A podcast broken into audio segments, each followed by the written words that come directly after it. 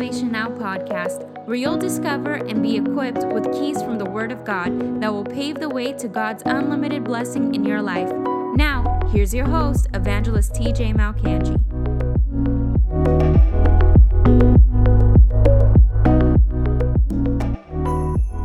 Today I entitled the broadcast "The Power of Prayer" or "Prayer That Changes Things," and uh, I'm gonna I want to start off by reading um, Matthew chapter three.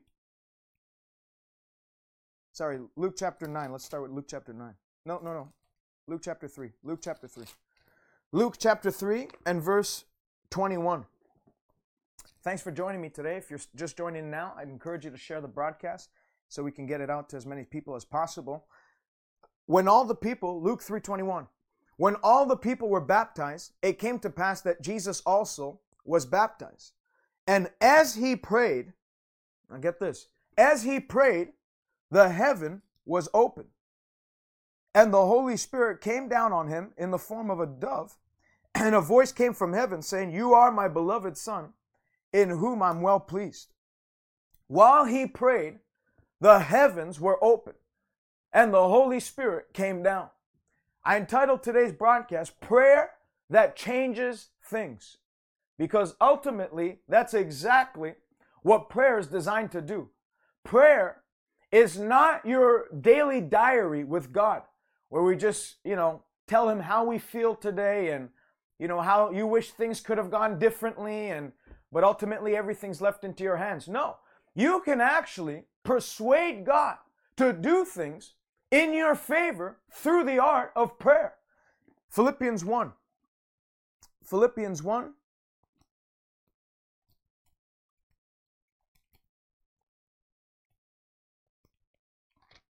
Philippians 1:19. This is Paul speaking. For I know, so he's in prison now, and he says this, I know that this will turn out for my deliverance through your prayer and the supply of the Spirit of Jesus Christ, according to my earnest expectation and hope that in nothing will I be ashamed. But with all boldness, as always, so now also, Christ will be magnified in my body, whether by life or by death. He said in Philippians 1:19, I know, though I'm in prison, though I'm in real chains, they weren't fictional chains, real chains that Paul was experiencing in a dungeon somewhere. He said, I know that no matter how dark things may seem right now, that this shall turn out. Hey, Nicola. This shall turn out for my deliverance through your prayer, not through our wishes. You know, that's what happens when tragedy hits a nation or tragedy hits somewhere. You, you'll always hear, uh, you know, our thoughts, our, our thoughts go out to the victims or, you know, our best, you know, whenever someone gets married or something happens or a child is born, our best wishes towards you. Or some people, when they wish people a happy birthday, really what they're saying is, I wish this year will be the best year you ever had. And, and they're wishing, but wishing doesn't make things happen. You don't wish for things to happen. That's a, something I said on our last broadcast. I said, you know, a lot of people say success is a matter of luck. But if you'll ask any failure, or you could say if you'll ask any wisher, you'll find out that success is not a matter of luck. You're not wishing for things to turn around. You don't hope for things to turn around. Hope is actually eh, another word for hope would be like expectation. So when I say I, am hoping for something, it, it, really what it means is I this is what I'm seeing in my spirit. This is the end result of what I want to obtain.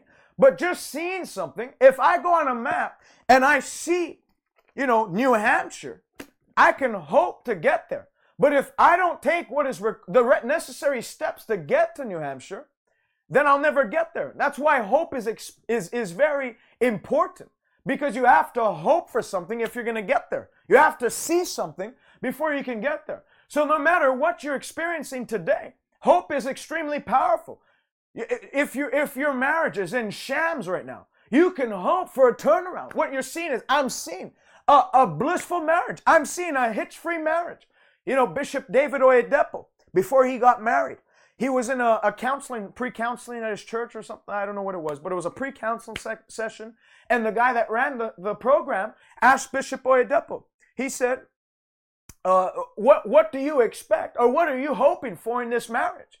Bishop Oyedepo replied and he said, Well, from the scriptures, I'm expecting and I'm hoping for a hitch free marriage. And that's exactly what we'll have. And the man said to him, Well, you know, they were courting, they had been courting for four years, they were dating four years. And then uh, he said, You know, it's easy not to step on people's toes when you, when you don't live in the same house.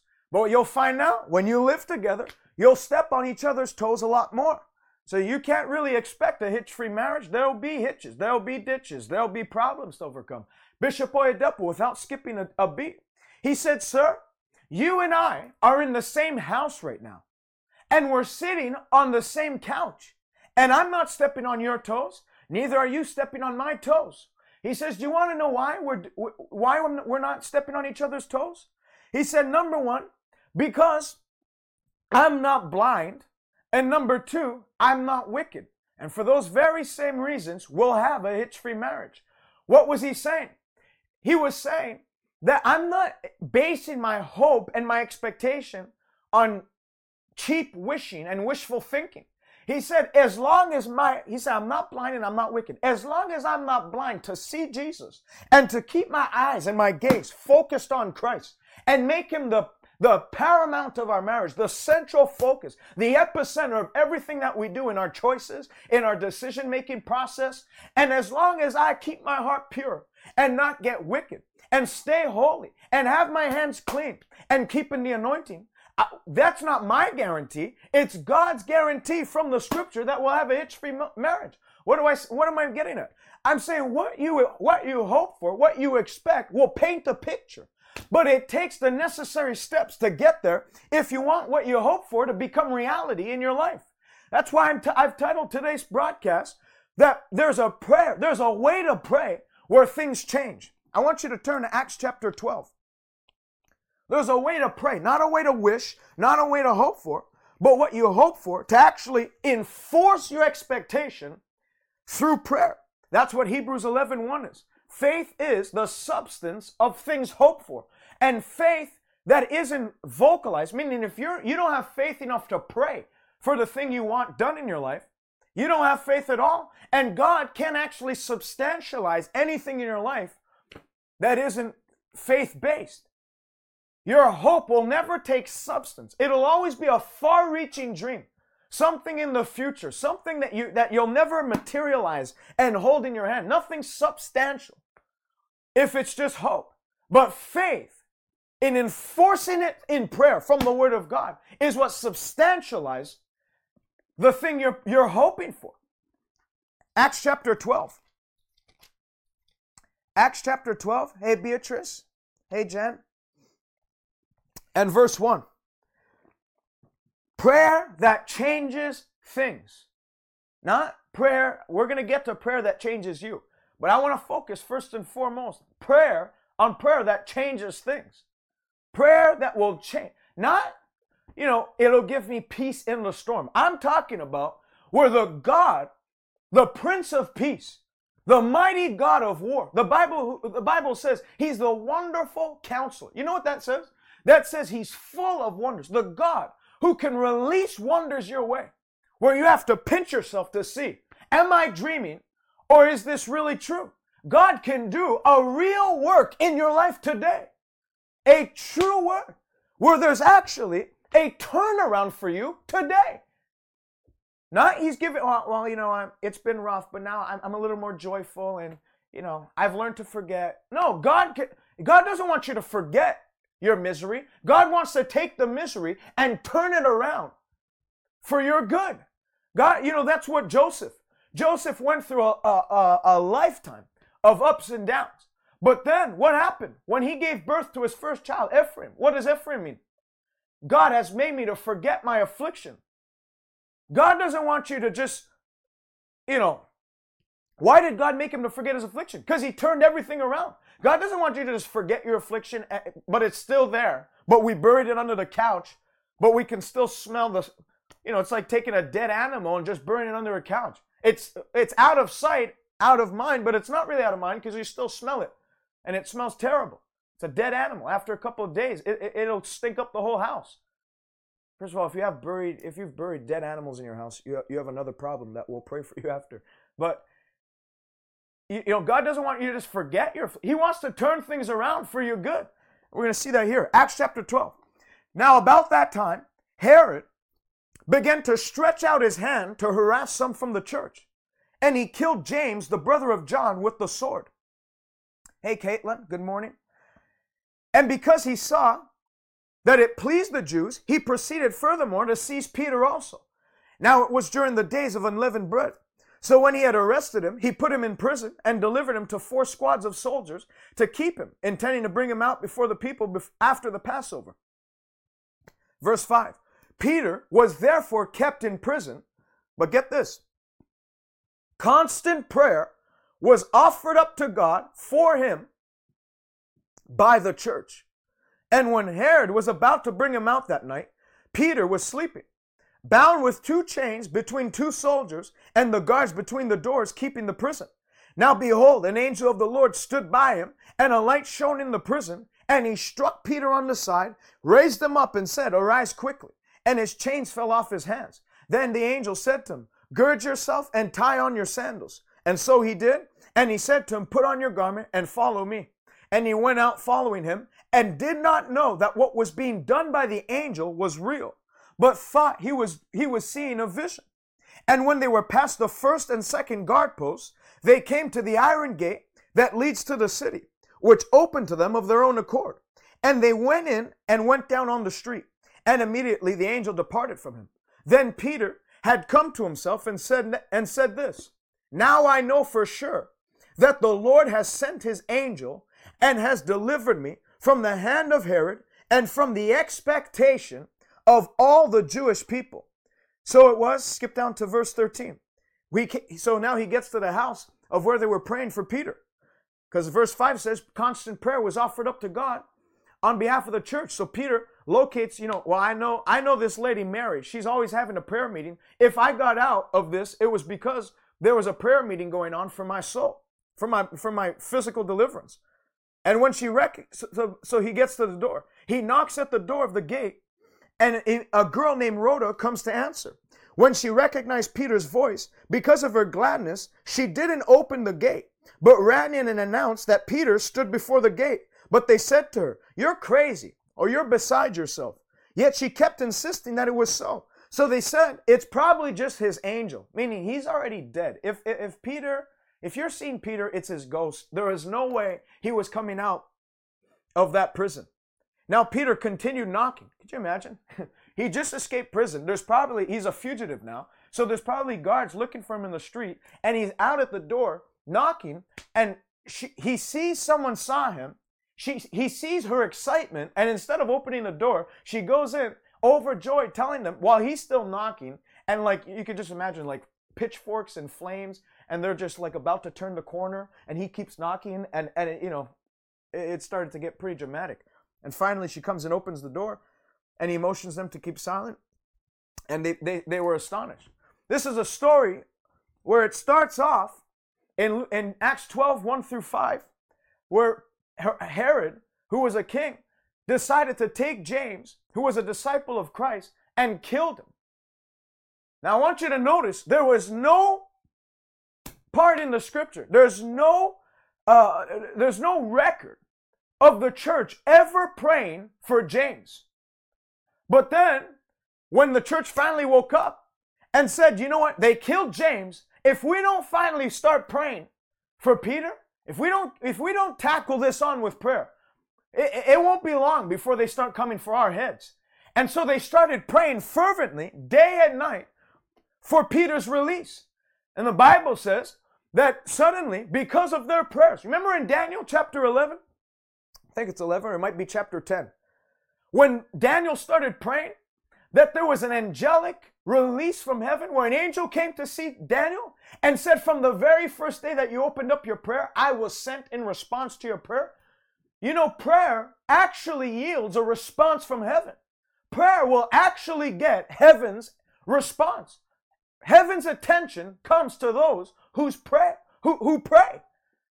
Heaven's intervention. God will only intervene on behalf of those that are given to prayer. That's why I read in Philippians 1. He said, I know. I'm in, you know, another guy that was in prison, Paul, in prison, but I know that despite these shackles and chains, this will turn out for my deliverance through your prayers and according to my earnest expectation. So that's another thing. You can't just pray and expect nothing to change. He wasn't just praying and, and you know, after he got out of prayer, he started saying, you know, I prayed about it, but who knows? Things can go either way. No, according to prayer and according to my earnest expectation that God will not leave me ashamed. You know that God, this is a, a great mystery. That if you'll understand this, it's not actually a great, it's not actually that mysterious. But to some people, it's a mystery. If you'll understand that God actually doesn't want to make you an object of shame and reproach on the earth, that He actually wants to see you blessed. Do you understand that God actually wants to see you rise to the top? God's not some wicked taskmaster. God's not some twisted man. He's not some, you know, employer that you might have had in the past where he just made your life a living hell. That going into work every day was just like, ah, I hope he's not, I hope he's not the manager scheduled for today. God's not like that. God actually is a good God. Oral Roberts said, if you'll just understand this, you'll have an easier time reading the Bible. That God is a good God and the devil is a bad devil that if there's anything bad happening to you today, if there's any affliction, if there's any oppression, if there's anything holding you down, if there's anything that's been like chains and shackles, keeping you from accelerating, keeping you from moving forward, that God is not the author of your problems, God's the author of your solution. But if the devil can keep you blinded to that fact, he can keep you down. He can keep you downtrodden. He can keep you downcast. He can keep you oppressed, afflicted, and harassed. But I know today, as you're listening to the sound of my voice, something's rising up on the inside of you. The gift of faith is coming on you, where you finally identify the storm that's been coming against me hasn't been heaven assigned, it's been hell assigned. But anything hell assigned and hell hardwired is hardwired to fail fail. And that thing, like Paul said, I know it shall turn out for my deliverance because I'm not expecting the devil's plan to work and flourish in my life. I'm expecting God's plan, plans for good, plans for a future, plans for a hope to begin to flourish from today onward. Hallelujah. Hey, Vicky. Prayer was constantly made on behalf of Peter. And what happened? Did he have his head chopped off? Did he get beheaded? No. The Bible says God sent intervention. God will intervene on your behalf today, not tomorrow. I quote it often, but it's something worthy to be quoted almost every time I preach, probably. Don't put off something to tomorrow that God is willing and able to do today. Don't put off your miracle for tomorrow when God is willing and able to do it today. It's religion and the devil that tells you that your breakthrough is some futuristic thing. It's religion and the devil that tries to get you to, to reassign your, your miracle for a future date. But God said in Proverbs 326, never withhold good from, those, from those to whom it is due when it is in your power to do so. Don't tell your neighbor, go, to, go back home and tomorrow come back and I'll give it to you when you have the power to do it for them today. Do you think God's a hypocrite? Do you think God's a bipolar? You know, he said something in Proverbs, but really today, he, you know, I, I can't believe I said that. Wow. Man, now people are going to expect me to give, thing, give them things the day they ask for it. Man, I, I, goodness gracious, what was I thinking? Must have not had my coffee that day. Maybe I woke up on the bad side of the bed. But that's not that's not the God we serve. When he speaks a thing, he's not a hypocrite. The Bible says, "The Lord, as I have thought, so shall I so shall I do it. And as I have purposed it, so shall it come to pass." God's not a hypocrite.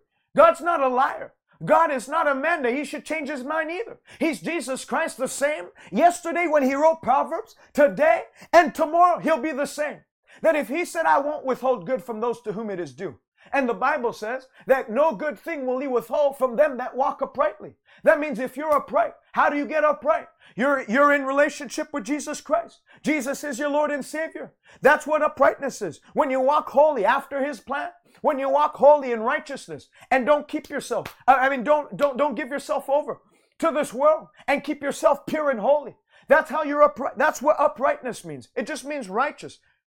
You've, you've been born again. Well, that means you're entitled to no good thing being withheld from you. God's not trying to withhold things from you. The devil's getting you to think that. God's trying to get the blessing to you faster than you can even receive it. God wants to see you blessed. God wants to see you healthy. God wants to see you uh, uh, uh, prospering. The Bible says in 3 John 1 2, Beloved, I pray that above everything, above everything, Meaning, my number one concern, God said, is that you might prosper and be in good health, even as your soul prospers. That means the blessing of God reaching your spirit, reaching your soul, and reaching your body. How does it reach your spirit? When Jesus Christ ties himself in. How does it reach your soul? When the Prince of Peace takes away. Your soul has to do with your mind. Mental anguish, torment, harassment of your mind, depression, anxiety, OCD, generalized anxiety, bipolar disorder, always worrying, always doubting, always fretting. That's that's an oppression of the soul, an oppression of the mind. But he said that I want to see your soul prospering.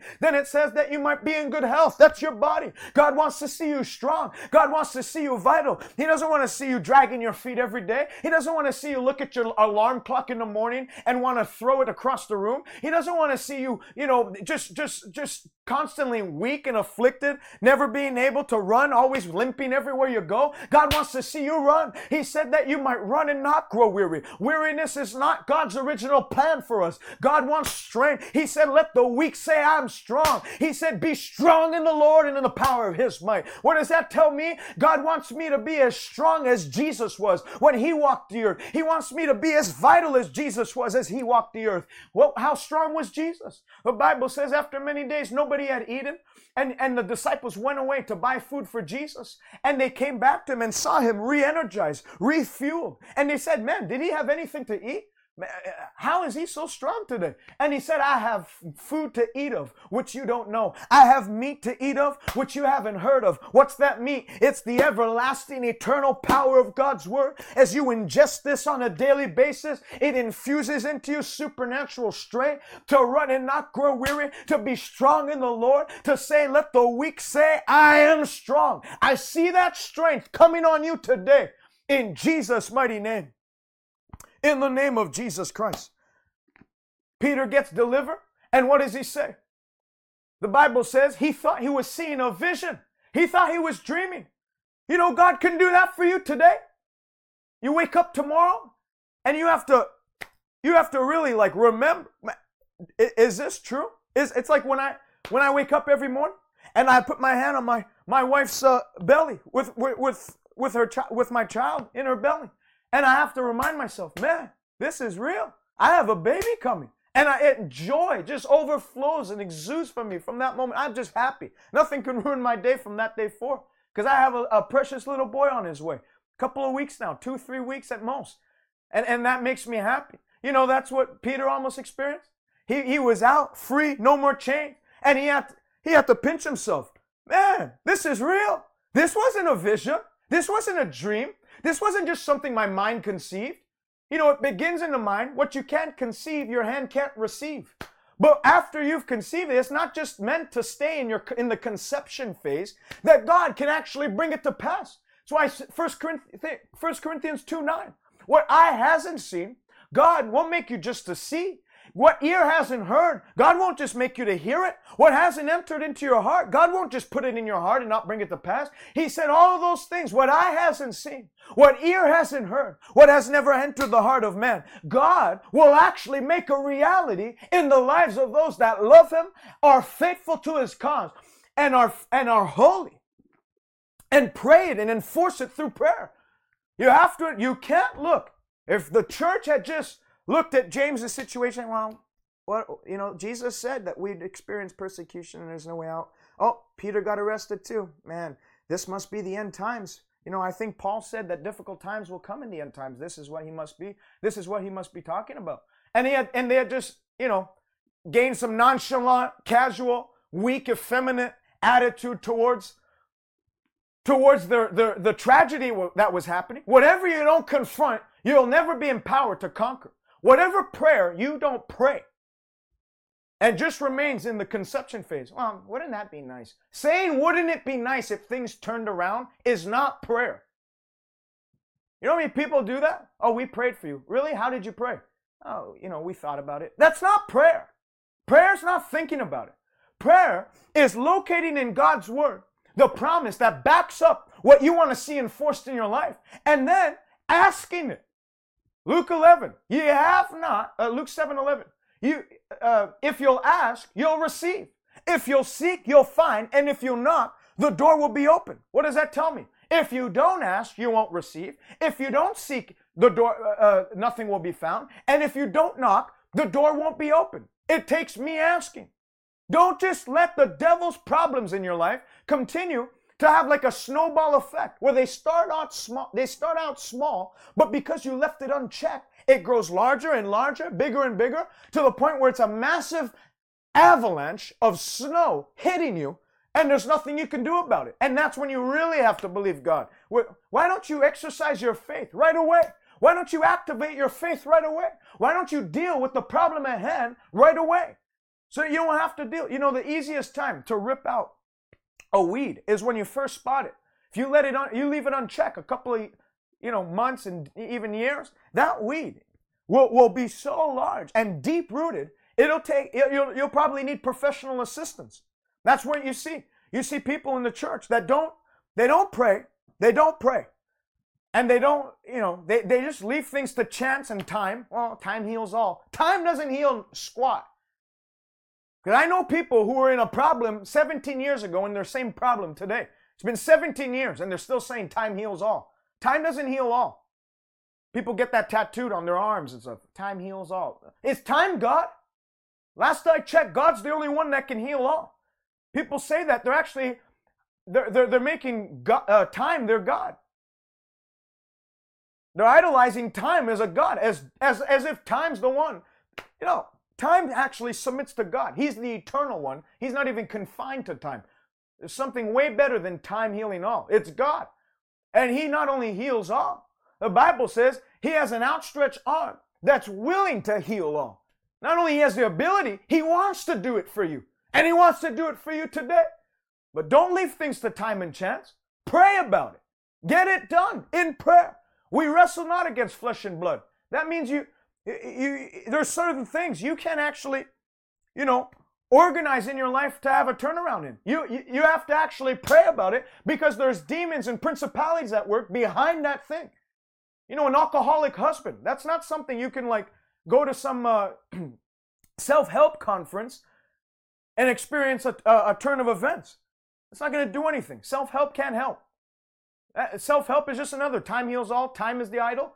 Self help is self is the idol.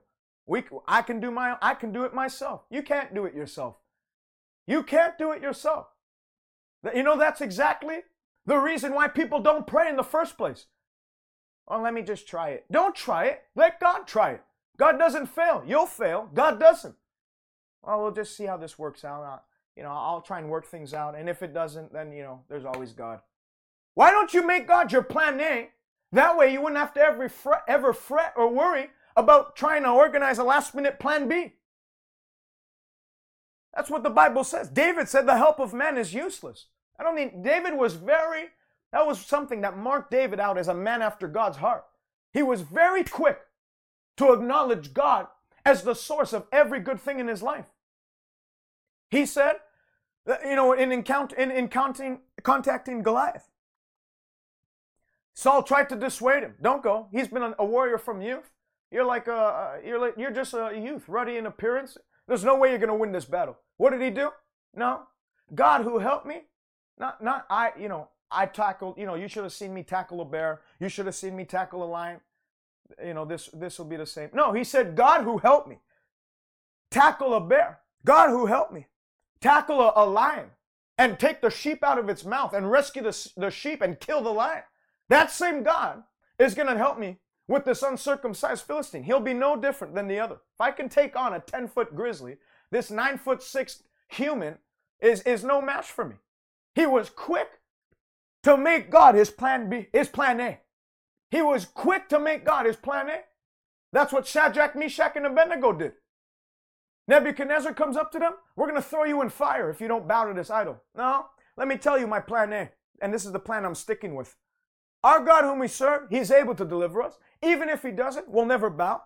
And uh, and that's that's the end of story. They made him as their plan A and their only plan.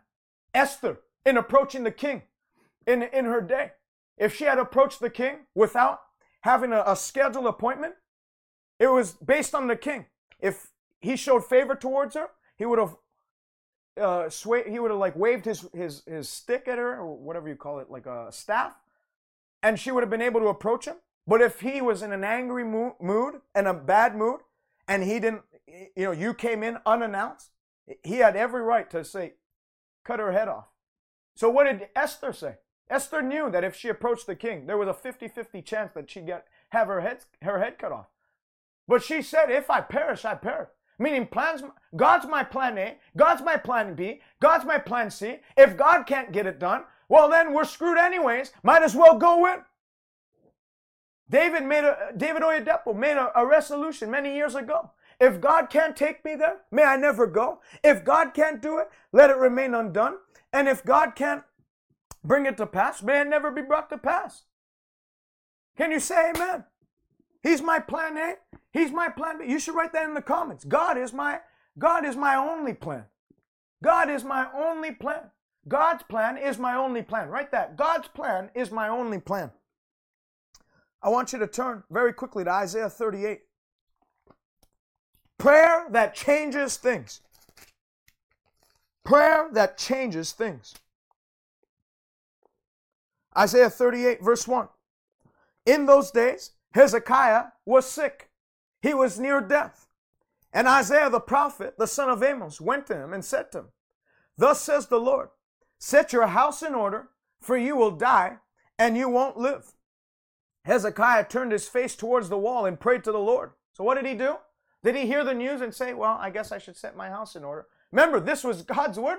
It was a prophet coming to him saying, he, he like had a word. Imagine someone calls you out in church, says, Set your house in order and uh, you're about to die.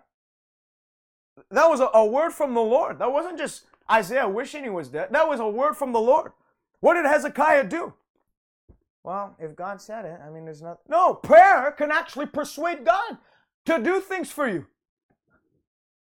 You're not manipulating God. You know, John Wesley said, there seems to be something about God that he won't do anything on the earth unless a man prays about it. There's something about God that he won't do anything on the earth until one prays about it. Well, he was just indirectly quoting James chapter 4, verse 3. That if you have you have not because you don't ask. You have not because you ask not. If he had just heard that and said, "Well, I guess this is it. Let's tr- let's organize things. You know, why don't we get the scribe to come? I need to write up my will and announce my departure. Let's set up a new king." What did he do? Hezekiah turned his face towards the wall. You know what that means? He had to turn his face away from the problem at hand, away from his sickness, and he had to turn his face to God. You got to turn your gaze. The Bible doesn't say that we're to fix our eyes on our problems. The Bible doesn't say we're to focus on our problems. The Bible says we're to fix our eyes on Jesus Christ because he's the author of our faith. And he's not only the author, he's the one that brings it to pass. That's what Paul said in Philippians 1. He said that my God, who began a good work in you, he's not just someone who begins works and then, you know, gets gets sidetracked and distracted and doesn't really finish what he started. No, God who began the work, he's the one that's going to fulfill it. If God's done anything in your life, he's not done it to, you know, just you know, put something in your face to try and get your hope up get your hopes up and try and dangle something in your face like I do to my dog when I try to get him inside from the house and he doesn't want to come in and I get out some like bully stick or something and I start dangling in his face so he can come back and then finally when he comes back I put it back in the same closet and he looks so depressed and angry at me and you know I have to carry a knife around the house in case he makes a move. But that's not what God is like.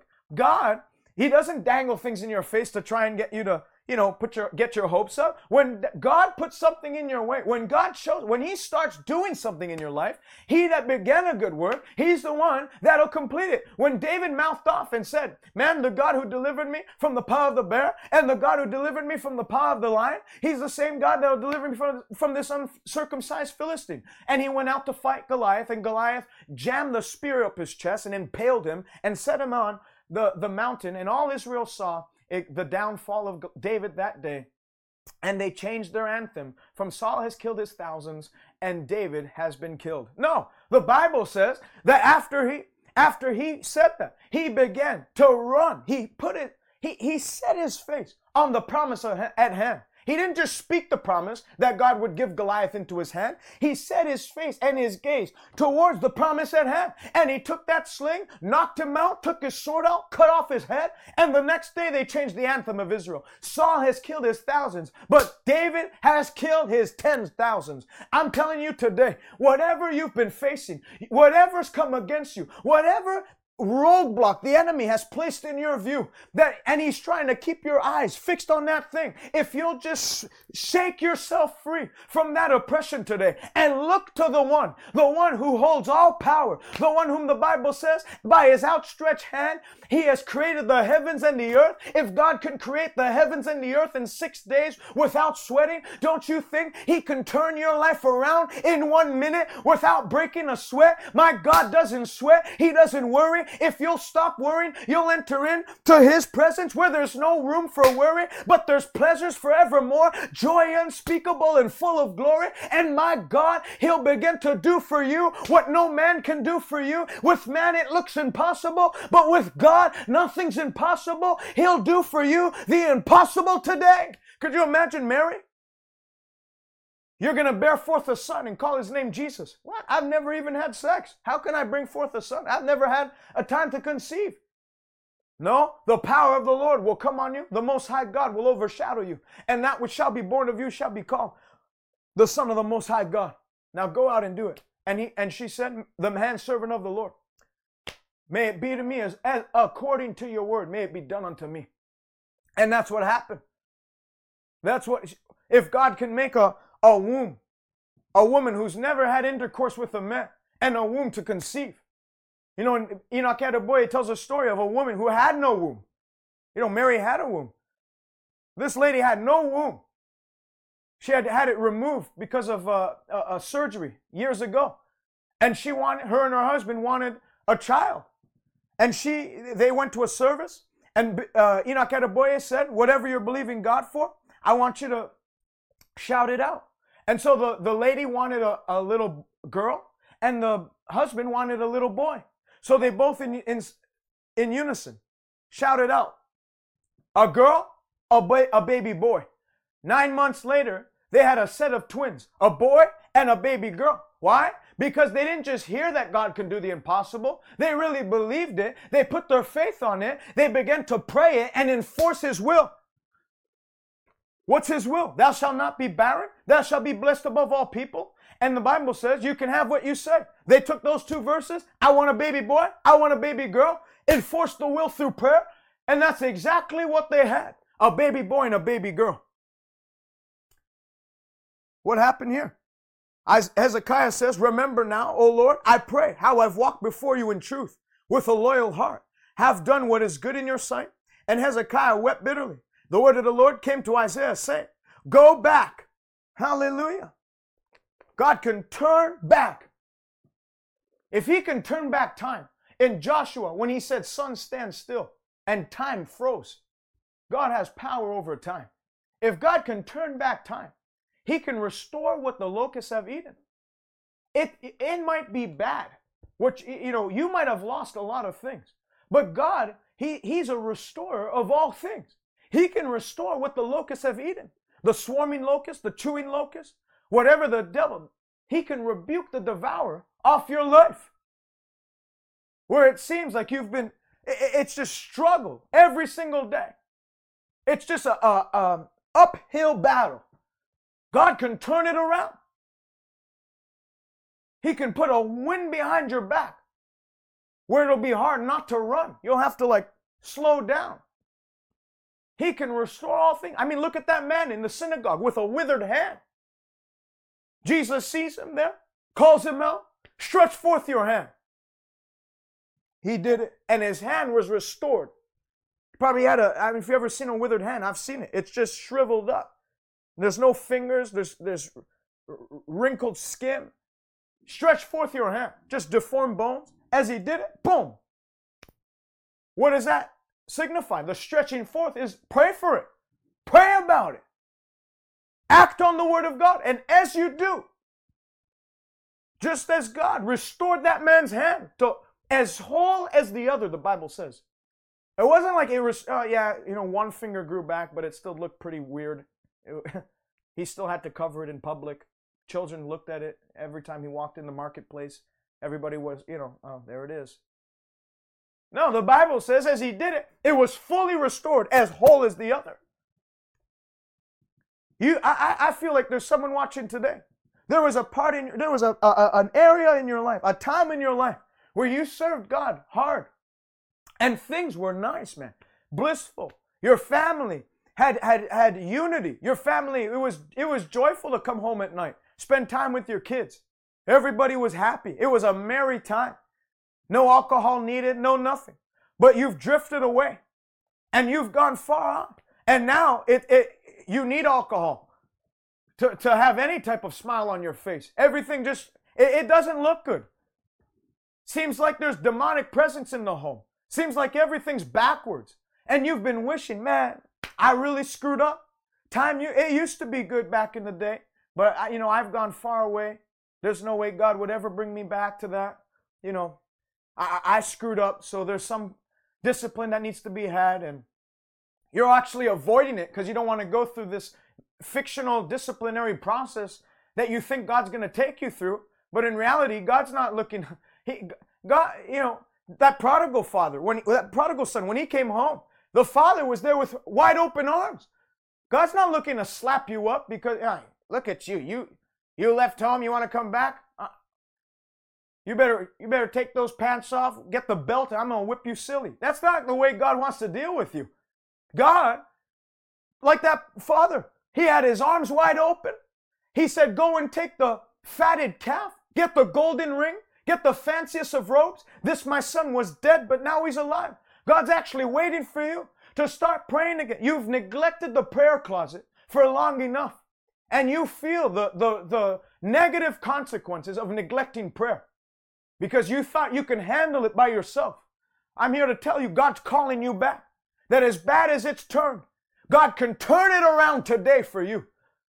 As bad as this tsunami of unfortunate events that has been drowning you up, God can turn that tsunami in your favor today. In the name of Jesus. So what happened to Hezekiah? He prayed, and, and Isaiah turned back and said, Forget what I said. You'll live another 15 years. You'll live another 15 years.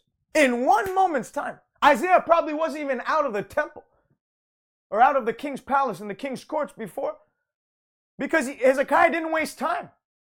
He didn't say, Well, I'll wait. If the condition worsens, then I'll get to work in prayer. No, he didn't waste time. He prayed immediately about it. He got to work. Prayer is hard work, and it's not for the lazy.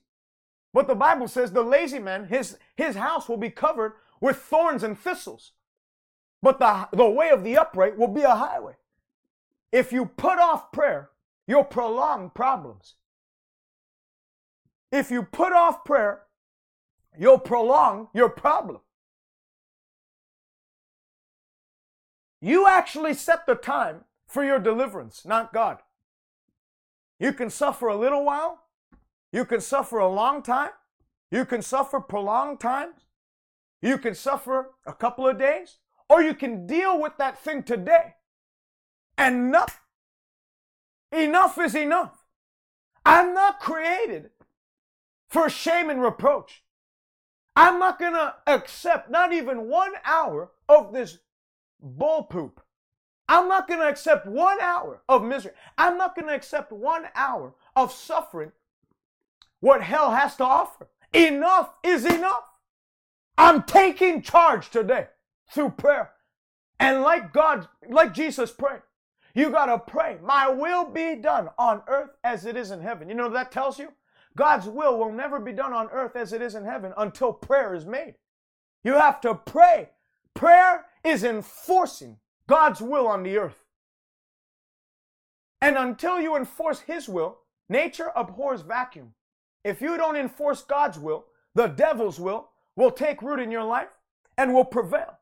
But if you'll enforce God's will on a daily basis by making disciplined prayer a daily thing, you actually will enter into a realm of all around rest.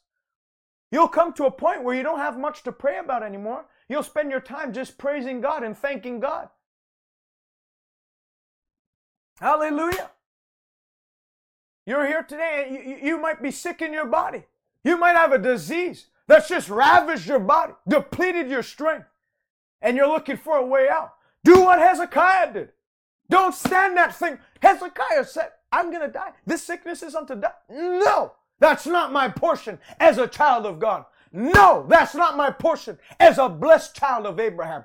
I've put my faith in, in Christ Jesus. I'm a child of God. I've been blessed with believing Abraham. Abraham didn't get taken out before his time. Abraham was old and well stricken in age, and God had blessed him in every way. God had told Abraham in Genesis 13, He said, I will bless you. And the Bible says, You'll depart and be with your fathers at a good old age. You'll not be sick. I, I, I, I, I fall under that blessing. The Bible says, says in Galatians 4, we are blessed with believing Abraham. I'm, I'm an heir of all things that Abraham was, was an heir of. I'm, I'm not going to be short, shortchanged. I'm going to receive everything that the blood of Jesus purchased and bought for me. I refuse to stay sick another day in my life. He said, if I'll serve him, he'll bless my bread and my water. He'll take sickness out of my midst. Sickness is supposed to be out of my midst, not in my midst. Sickness can't be in my home. It can't stay here. This is just like if if I were to go to space without a, an astronaut suit, I'd, I'd die.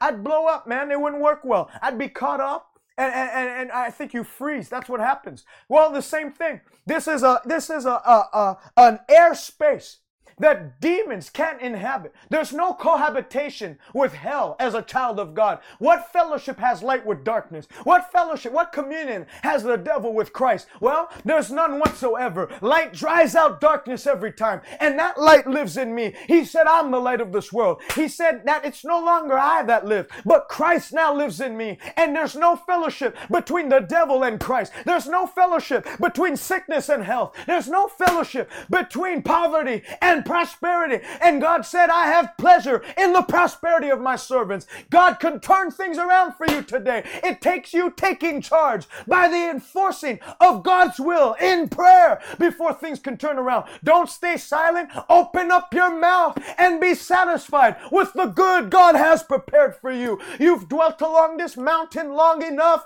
Today, come into the promised land. Come take a seat at the table of God. Come eat. Come dine. Come eat in the presence of your enemies. God has a table set with his choicest of blessings reserved for you today. Don't stay eating the crumbs that fall from the master's table. No, I invite you today with Jesus' authority found in the word of God. Come and dine. Come and eat. All things are ready. There's no day better to be healed, be restored, receive your miracle than today. Don't put off to tomorrow what God is willing and able to do for you today. Hallelujah. I'm going to pray for you right now. I command that sickness out of your body in Jesus' name. I agree. You know, the Bible says that if two of you will agree concerning anything that they might ask, it shall be done for them by my Father in heaven. We're here today. I'm going to agree with you today in prayer. If it's sickness, that sickness rots in Jesus' name. It burns off your body. It it gets cut off. That, the, that, wing, that bird of sickness loses its wings and it falls flat today in the name of Jesus Christ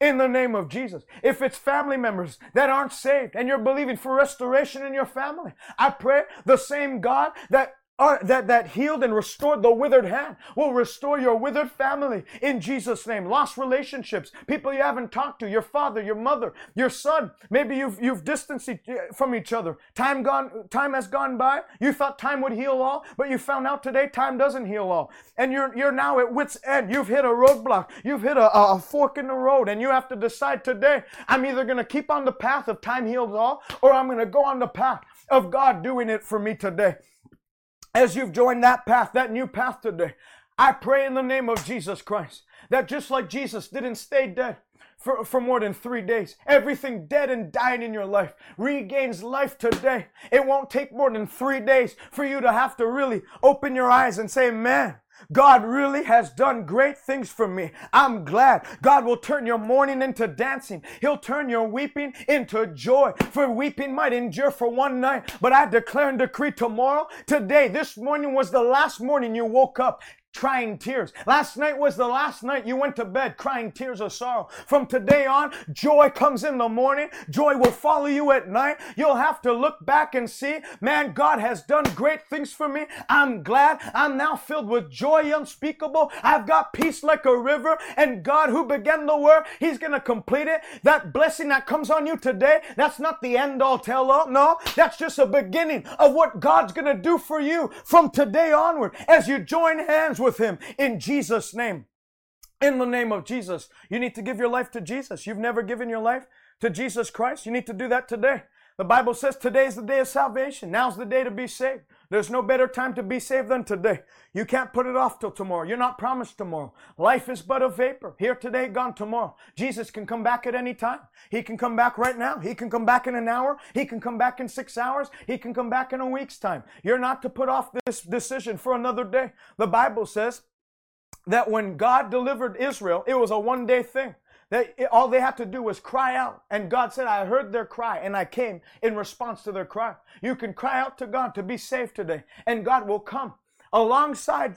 You know, if you travel through life alone, it'll be hard. But when you, uh, there's a lot of storms and a lot of waves and a lot of winds. But if you'll get the one who has power to calm the raging seas, then, and if you invite him into your boat, don't live, don't travel through the sea of life in your own boat with yourself alone. Get Jesus Christ, the one who can, can command, who can command the waves, who can still the sea, who can shut storms up. Get him into your boat and you'll see, you'll join a company. People like me, like my wife, like my family, like those that, that I go to church with every single week, those that are even some of them watching online.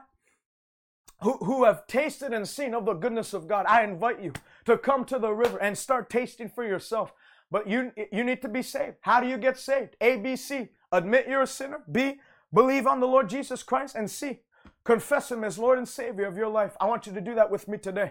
I want you to pray this prayer. Very simple prayer from the depths of your heart. Say this Father, I come to you in Jesus' name. I thank you for not leaving me as an orphan, but for adopting me into your family. Thank you for forgiving me of my sin and for going even further for taking sin out of my life today. Though I was a sinner, I thank you that now, as I accept Jesus into my heart, as I believe that God rose him from the dead, and as I believe that he's now and confess that Jesus Christ is Lord of my life, I thank you that I'm now the righteousness of God in Christ Jesus. I thank you, Lord, that I now put off my old self and I put on Christ. I thank you that I'm now a new creature and a new creation, created after your likeness. I thank you that I'm your child and that you're my father. I'll live for you and I'll live with you all the days of my life. Fill me with your spirit now. Baptize me in the Holy Spirit that I never go back another uh, ever. In Jesus' name, amen. You prayed that prayer and you'd like to uh, I, would I want to invite you to go on our website, salvationnow.ca. At the bottom, it says, I just got saved. I want you to click that link and I want you to fill out, tell me your testimony, and I'm, I'm going to get a gift to you. I want to, I want to send something to you that will be of great help. No money. We don't want money. We don't want to ask you. Uh, it's just, I want to get something to you. I want to bless you. Number two, you'd like to give today. You can do so by going to salvationnow.ca slash give. You're watching this. You've been blessed by these broadcasts. You know, one of the ways that uh, one of the ways that we can tie your, you, you tie yourself into the work of God It's not you don't just go to church, but you tie yourself financially into the work of God. Tithe, you know, tithing is, is like the bare minimum. You tithe to your church, but there, there's tithes and offerings. Malachi chapter 3. God said, You've robbed me in this. In what? In tithes and offerings. And he said, Test me now in this. Bring the whole tithe and the whole offering into my storehouse. That means you, you could be faithful at tithing, but not give offerings. And, and, and it's not the whole package. You have to do both. And he said, See if I will not open up to you the windows of heaven and pour you out a blessing so much so you won't have room to contain it. And he said, Then I'll rebuke the devourer. I'll rebuke the one that's trying to eat away at your harvest. So I'd encourage you today give an offering of faith. And uh, I want to thank you in advance as you tie yourself to the work of God. I, I have no doubt in my heart and in my mind that God will supply all your needs according to his riches and glory as you do it with cheerfulness of heart and sincerity of heart. Thank you for joining me today on this Canada Day. Uh, I want to wish you, if you're Canadian, uh, happy Canada Day. And uh, we'll be back Wednesday morning at 11:30 a.m. Just want to see who's on. Beatrice, God bless you. Vicky, thanks for watching, guys. Appreciate it. We'll be back on Wednesday at 11:30. Nicola, Lisa, love you guys. I'll uh, enjoy this day. It's a beautiful day in Montreal. So if you're in Montreal, enjoy it. If you're not in Montreal, hopefully the weather's just as good here.